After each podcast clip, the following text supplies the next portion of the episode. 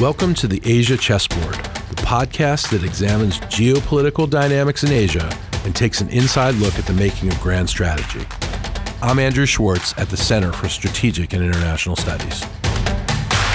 In this episode, Mike sits down with Eric Sayers, Adjunct Senior Fellow at the Center for a New American Security, and Zack Cooper, Research Fellow at the American Enterprise Institute. Eric and Zack are two of the rising age of strategic thinkers in the conservative camp. Building on the previous episodes on the Democrats' Asia strategy, the three discuss the nature of the U.S. strategic competition with China, growing isolationism among some Republican thinkers, and the roles of government, values, and principles for future Republican administration's Asia grand strategy.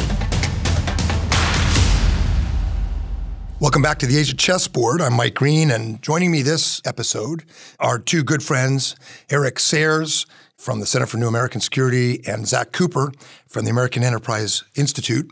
Last episode, we talked to Mira Rapp Hooper and Kelly Magsamen, who, when you ask around Washington, who's the rising stars on Asia strategy on the Democratic side, their name comes up again and again. When you ask about Republicans or conservatives because they're not necessarily the same thing these days. Who's shaping the debate? Who to watch? Who's going to be in these key jobs for decades to come? Eric and Zack's names come up all the time. So we're going to interrogate them a little bit today and find out what they think about the region, about U.S. policy, and about things that people who want to become Eric Sayers and Zack Cooper someday ought to be ought to be doing. But let's start a little bit with you guys. Eric, where'd you come from? Why are you doing this? The one thing you both have in common is you both spent time at CSIS, so that's obviously the magic potion. That's right. To be successful in this business. But tell us about how you got into security in Asia yourself, Eric. Thanks, Mike. And uh, good to be on with Zack, a good friend going back seven or eight years now. I really got into Asia in grad school. Uh, this was the height of the surge in 2006, 2007 in Iraq. My colleagues were all focused on the Middle East, but in class we were studying history, World War II, great power politics, the Cold War, and theories kind of related to that. I did a literature review focused on the U.S. Japan alliance right when Prime Minister Abe did his first year in office back in 06, 07. And that really f- launched me into this line of thinking that this region kind of lined up with all these other issues and great power politics that I thought were interesting. Where were you going to school? I was at the University of Western Ontario. My parents are Canadian. You're uh, Canadian. My, my, my parents are Canadian. I was okay. born here in the United States. All right. Yes our old strategic competitor. Yeah, Canada. Canada. Exactly. I first met you uh, or had a long conversation with you when you were working with the um, CSIS Pacific Forum and doing a project. Was that the first real Asia focused work you did after school? That's right. Uh, I had a few years in Washington working at the Conservative Heritage Foundation, working on defense policy, but I found if I really wanted to focus on Asia, I needed to get to the region, spend a few years there. So I did a year at the Rajaratnam School of International Studies in Singapore, mm-hmm. and then I had that opportunity to do the Sasakawa Fellowship with Pacific Forum in Hawaii. Um, Something um, which is still an opportunity for undergraduates and graduates interested in Asian security, the Jim Kelly Fellowships right. at PAC uh, at the Pacific Forum and the one you did. How about you, Zack? You're, you're from the swamp like me, right? You're born in D.C.? Yeah, born uh, right outside the CIA. Uh, lived there for most Make of my life. Make it sound like you were an up. experiment. I, yeah, I don't know if the experiment has succeeded or failed. We'll find out, I guess. Uh, but yeah, grew up uh, in Washington. Uh, always wanted to get away from Washington, but wanted to do policy work, and so got dragged back here. I mean, my path is a little different than Eric's, although I think we've ended up in pretty similar places right. now. I started out in government. I spent a couple years in the Pentagon and in the White House right after school, and in that experience realized that uh, all the hard defense planning problems that I was looking at were in Asia. And, and you were working in, for Juan Zarate at one point, right? Yeah, that's the right. Counterterrorism. So, so we were doing uh, czar. counterterrorism and a lot of sanctions, and that was an artifact of of the time, right? I was hired on a post 9/11 billet, and that's what people needed. But uh, really, it was clear to me that the most important thing moving forward was going to be Asia, and that's where I wanted to spend most of my time. And um, you did your PhD work at Princeton under uh, John Ikenberry and Aaron Friedberg and Tom Christensen. That's a pretty good Asia crew right there. They were great uh-huh. and uh, are important mentors to this day. And you also were part of this Stanford cohort uh, over two or three years that includes seven or eight of the most prominent Asia thinkers in universities and think tanks right now, including Mira, who we had on last time, and uh, uh, Dan Kliman at CNAS, Josie Gables here at CSIS. There's like yeah. uh, How, seven or eight of you who all were there at the same time. Did you get together in a bar at Stanford and say, let's all work on Asia in 10, 20 years? You know, it's funny. Most of us didn't know each other at all then. Actually, I think uh, Oriana Mastro started out my year. Sheena Greitens was my year. Hmm. Adam Liff, yeah. Hal Brands. I only knew Sheena out of that crowd. The rest of them have become friends since school, but I, I think most of us didn't know each other. It's really amazing. I mean, you're describing for people who've heard of them some of the top thinkers on Korea, on Japan, on China, on strategy. Did you become a Republican slash conservative because that's where the job was after 9 11, or is there something uh, your dad's in the national security space as well, right? That's right. I think you're right that it, it was an artifact and part of the fact that I got into government when there were Republicans in government. And I spent three years in government, and I my big takeaway from that was that if I was going to stay in government, I wanted to have a mission. I wanted to know what I wanted to accomplish, and not just be pushing paper.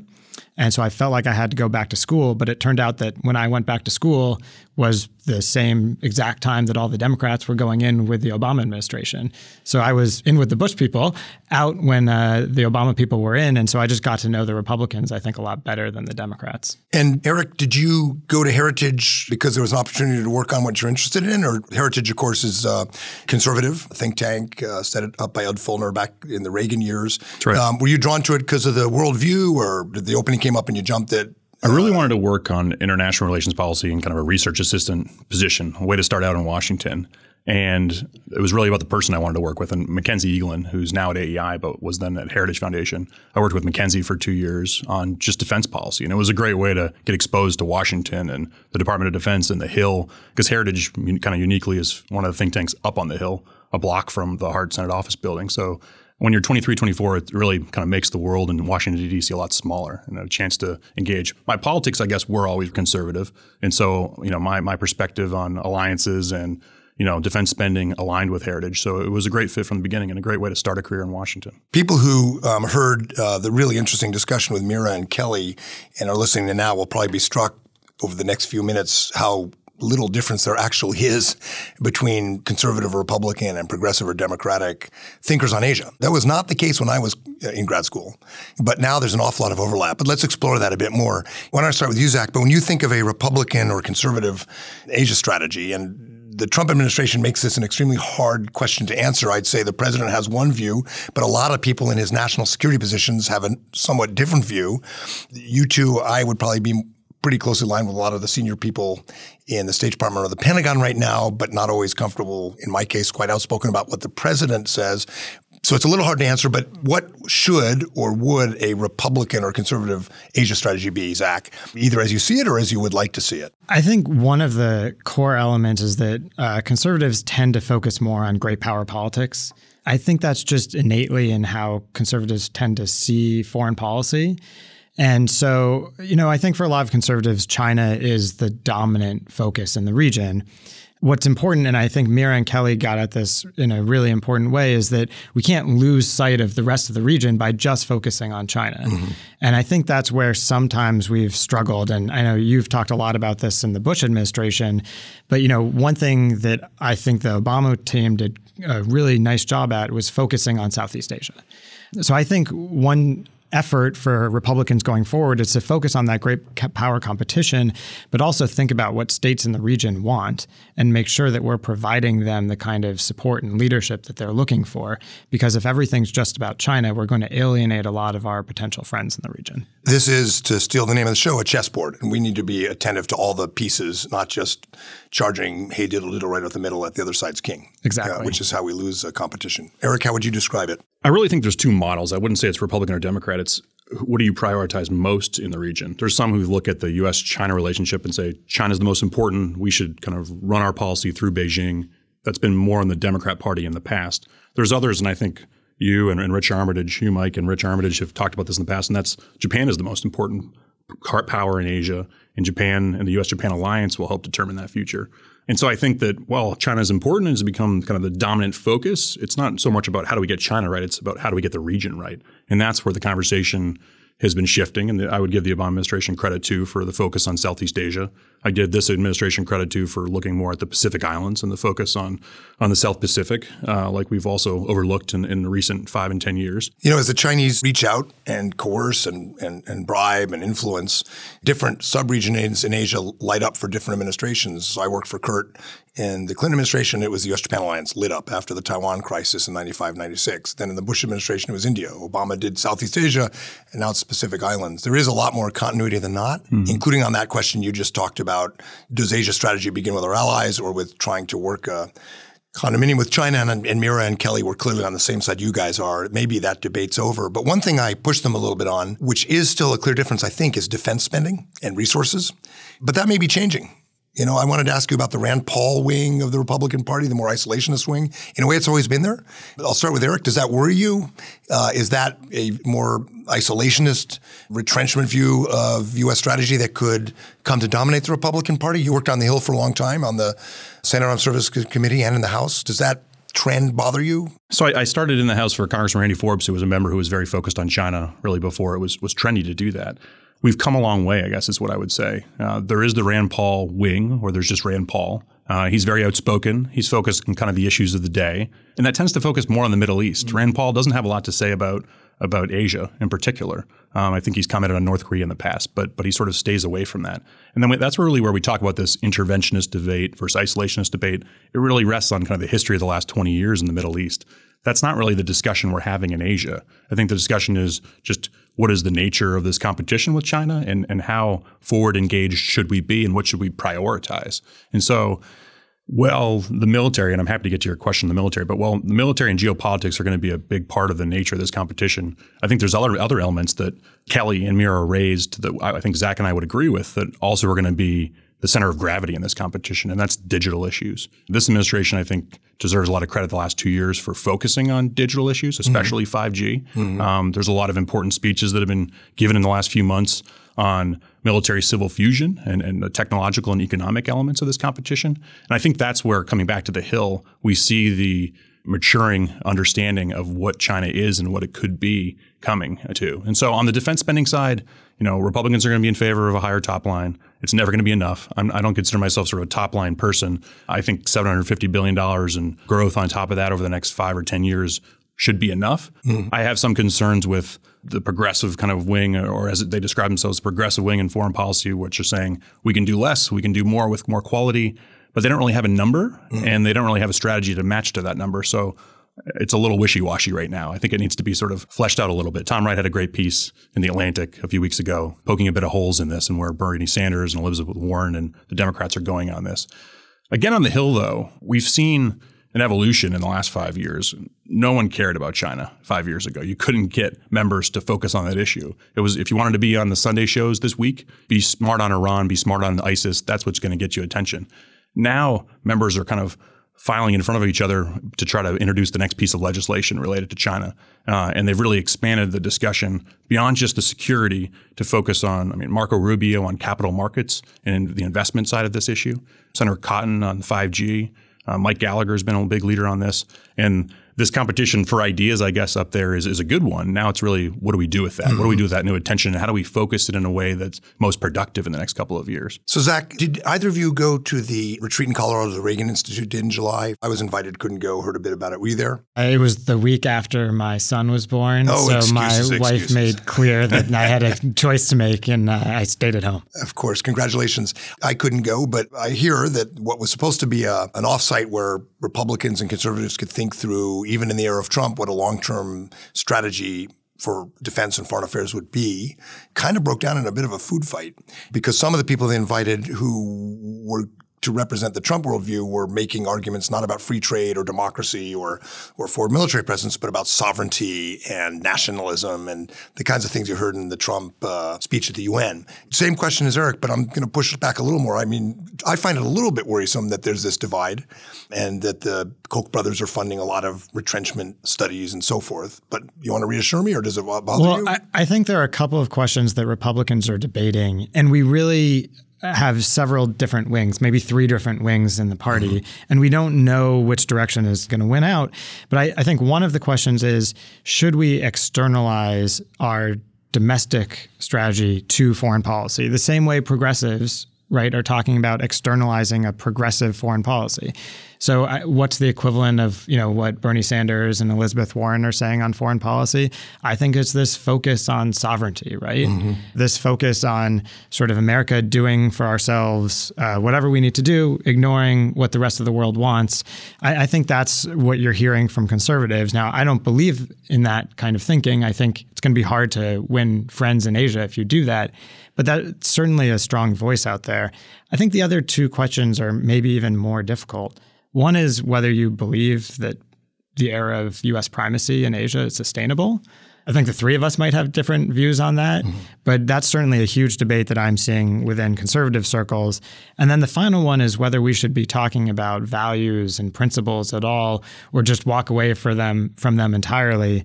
I think some of this is a reaction to 2003 in Iraq. That is, the freedom agenda is still poisonous in some ways.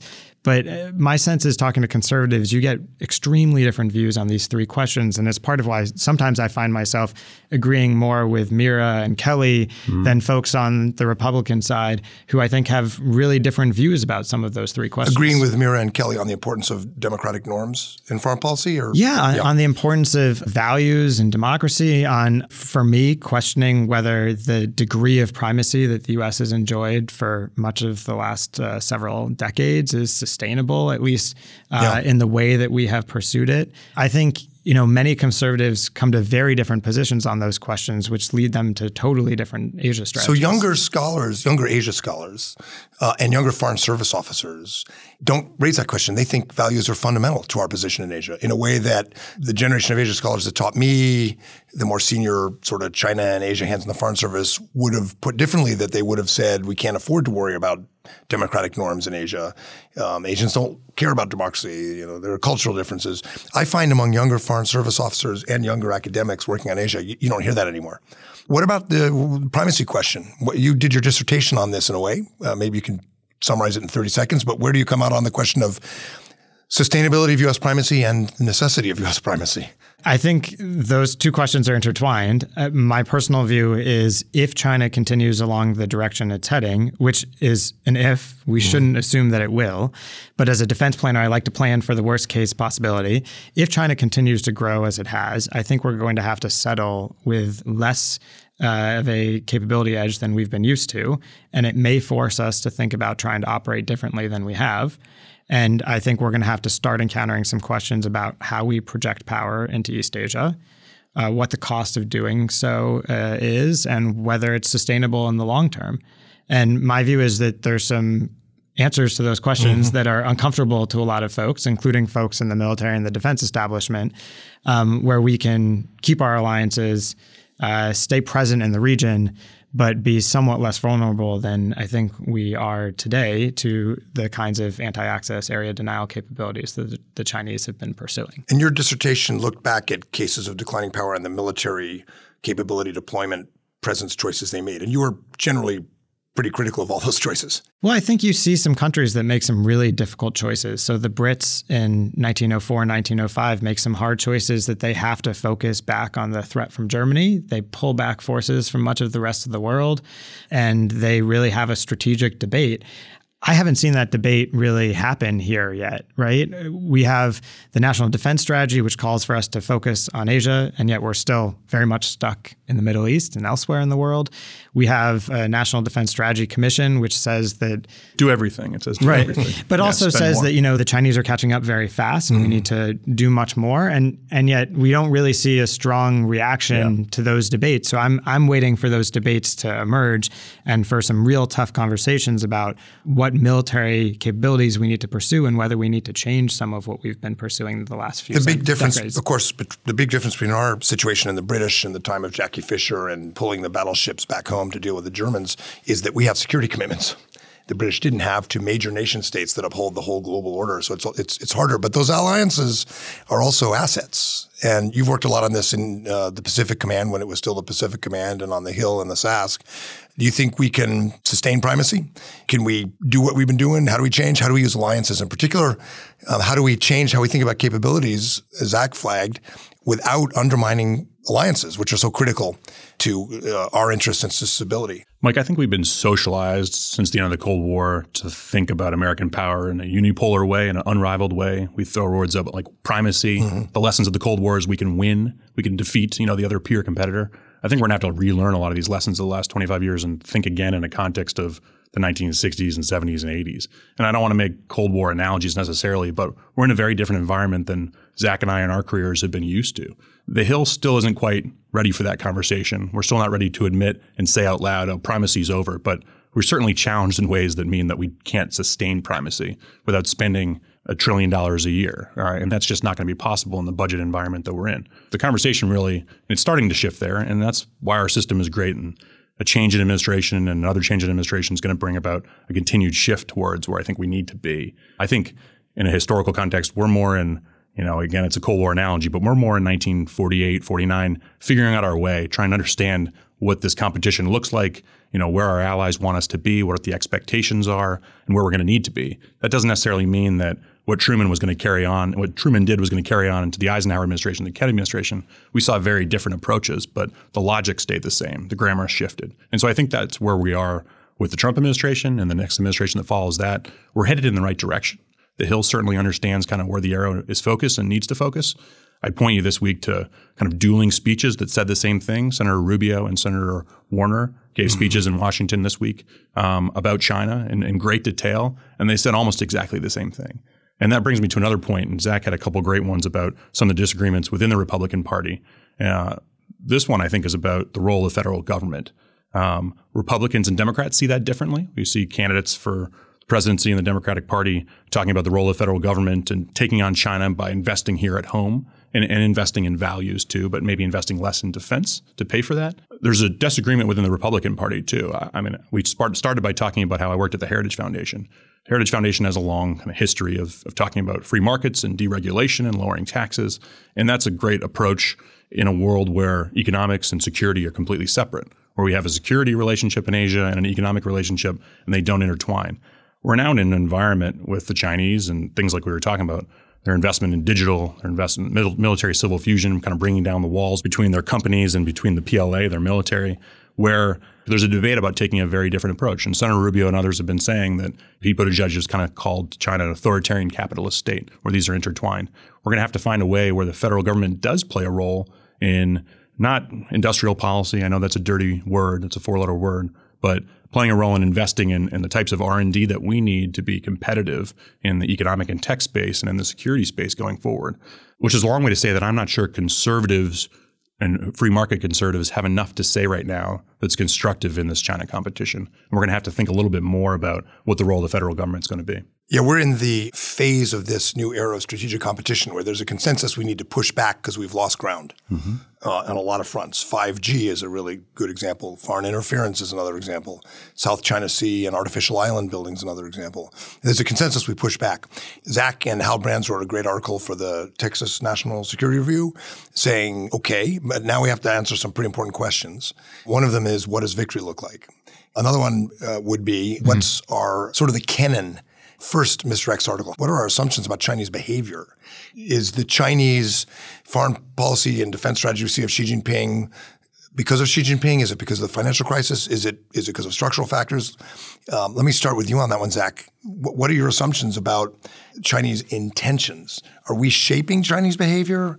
Are we doing what we have to do to hedge, uh, or are we now in a competition where this only ends with the collapse of the Chinese Communist Party, as, as some people in this administration seem to think. Well, I hope we're not in a competition where our goal is the collapse of the Chinese Communist Party, because I think if that's what the administration wants, they should be doing some very different things. And I'm not sure that's the right approach in the first place if you look at China and compare it to any traditional rising power, it's doing a lot of the things that rising powers do. Mm-hmm. I mean, look at the United States in the 1880s and 1890s.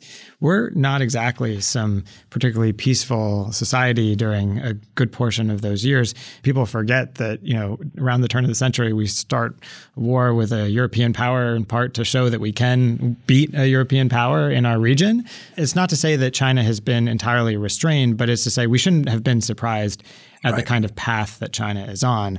I think the the question for me is, as you said, number one, what do we want in the U.S. China relationship, but also what's the center of gravity in the emerging competition? And where I come out on that is, I think the center of gravity isn't in China; it's the alignment decisions of regional states. Mm-hmm. And so I think that should be the litmus test for everything we do in Asia. Is this going to create more alignment in the region with the United States and the interests and objectives that we have, or or less? And I think on that barometer, if you look a lot uh, at a lot of the Trump administration's actions, they don't grade out particularly well. Mm. What in particular? TPP withdrawing from the Absolutely. Trans-Pacific Partnership? Yeah, TPP hurts. You know, the tariffs on China hurt the tariffs on Hurt in terms of alignment with allies and partners, you mean? Right, because if you look at Singapore, right, the Singaporean economy is doing fairly poorly, and the reason is in part because of our tariffs on China. Which isn't to say that there isn't a logic for them, but it's to say the blowback is significant on some countries we care a lot about. Yeah, I mean, Japan, for example, is probably more closely aligned with us on China strategy than anyone other than maybe Australia they're not happy about these tariffs. Right. Yeah. And you know, putting tariffs on your allies. Well, there's that too. In, in any world would be a, would be kind of a crazy but idea. even the China tariffs are are not popular in Tokyo. Right. It's, it's messing with their development supply chains. Yeah, and you've brought this up repeatedly, as has Eric. You know, one problem is also that if we're looking at countries in the region and we want to find more friends and build up those relationships, we have to think about what those countries want. Mm-hmm. So, for example, in the South China Sea, it doesn't really matter whether we're doing freedom of navigation operations if our friends in the region can't access their own exclusive economic zones. So, focus on alignment, focus on the chessboard. You're not making any assumptions about China's long term intentions, it sounds like. And it sounds like you're assuming we can shape Chinese behavior with this, that because that fundamentally is what alignment would mean, deterring and dissuading bad Chinese behavior and ultimately shaping Chinese choices. And in a way, that's what our strategy has been, even with flaws, for decades, isn't it? I think that's right. And where Hal and I come out and we have slightly different views is, is towards something that we've sort of labeled collective balancing. But the idea being that we should try and band together to change uh, Chinese decisions and shape their decisions, but recognize that that might not work, in which case we're going to have to come up with a harder edged approach. But I don't think it's time yet to completely give up on trying to at least deter China from some of the actions that we find most concerning. We haven't been pushing back. We haven't tested that, maybe. Eric, what do you think? I want to start by agreeing with Zack. I don't think that our objective should be the end of the Communist Party, and I, we don't need to go further down that. But there's a, there's certainly a discussion there within the Republican Party itself. I think that also was agreeing with Zack, we need to find ways to create positions of strength with our allies, not just in a bilateral way, but in a, in a multilateral and trilateral way. And, and this administration and the Obama administration was starting to do that how do we capitalize on that and how do we move it forward? At the end of the day, the Chinese aren't 50,000 feet tall and they aren't a foot tall. They're not as strong as we think or as weak as we think. I think we've kind of been a little bit afraid the last five or 10 years because we need them to in other areas of climate change and these types of issues. We've sort of stayed back from pressuring them. If there's anything I've learned in the last year or year and a half, though, is that they do have strengths and weaknesses. They do have insecurities. The tariffs although not the best approach, have created leverage and have put them on their heels in a way that I didn't necessarily think was possible. What we do with that, how we capitalize on that, is really the question at hand. Uh, if we just come away with a mini deal, uh, we, that was quite a bit of damage to the world economy for for such a small takeaway. But beyond that, I mean, I think that the Chinese at the end of the day want to find ways to create leverage and coercion over others. You know, if we were at this table 10 years ago, we'd be talking about their military and, and their investment in anti-ship ballistic missiles. And four or five years ago, it was probably more the gray zone and some of the great work you guys did here at CSIS on that space. Now it's turned to the you know the digital issues and, and coercion that can come about as a result of those investments in 5G. And so how do we align our strategy and create you know these new relationships with countries that could be under threat from Chinese coercion, whether it's a larger power like Korea that wants to make its own decision on a defensive issue like the THAAD deployment, mm-hmm. or it's a smaller power like Singapore and its relationship with Taiwan that I think China would like a veto power over. We've got to find ways to empower those countries to not feel like they have to make a choice, but feel like they don't have to choose China. Last lightning round question. Zack, you took essentially, after some government service, the academic route and ended up being an important voice on this stuff. What's your one piece of advice for somebody now looking at a PhD who wants to be doing policy? Because the two are hmm. harder to combine than used to be the case. I think you have to go in knowing that you can't do both perfectly. So if you go in trying to, unless you're Mike Green or Zack Cooper, of course. uh, well, I, am not a university professor; I just adjunct. So I, I think it's really hard to get a top tier academic job and still do policy work mm-hmm. early on in your career. And so I made a choice that it was more important to me to do the policy work and that I wanted to be in Washington and use my degree for that purpose. And I think it's hard because the academy tries to train that out of you. but my experience was that actually the PhD has been remarkably useful and not just for connecting me with folks like you and getting to come to CSIS uh, as I was finishing my PhD, but but also for actually learning something about the world that I think is useful in Washington. Uh, and people shouldn't discount the value of that academic work. Good, Eric. You got this. Did not do uh, a PhD. Important. Well, you went up. You came up. I'd say largely the Hill gave you your Yeah. your opportunity to really show what you got. And what would your advice be to somebody coming out of college or grad school looking at the Hill who wants to be doing what you and Zack are doing? Yeah, I, after my master's work, I thought seriously about the PhD route as well. And there's there's an opportunity cost to anything. And I happened to just get a great opportunity to work for a member on the Hill who wasn't just focused on their district or their state, but on this broader series of questions and in a pretty senior role. So the Hill was a great place for somebody in their mid to late 20s to kind of get their chops and, and, and have that experience. The other thing I'd say is that this is kind of a career path where you're not just going to line up with one institution or one one sort of theme in this town and, and go in that direction. I change jobs every two years, three years at most. I haven't had a job longer than three and a half years, actually. I, I did time on the Hill, I did time at think tanks, I did the, the degrees and the fellowships, and all that accumulated by the time I was in my early 30s to a great set of experiences where I think I had a, a decent background in the theory and, and the history of this in this region, but also in how the practical and how to apply it and how things get done in the black box of government, especially on the Hill. So if this were Singapore, you two guys and Mira and Kelly would all be in government together. Right. Because the best and brightest would all be pulled by the prime minister and the People's Action Party. But it's not Singapore. I guess the consolation is even with our crazy roulette wheel of politics, there are enough people like you and Mira and Kelly out there that we have a pretty decent chance of getting good people in government like we have now with people like Matt Pottinger and Randy Schriver and others. So keep on doing the good work and thanks for joining us today. Thanks, Mike. Yeah, thanks, Mike. Thanks for listening. For more on strategy and the Asia program's work, visit the CSIS website at csis.org and click on the Asia program page.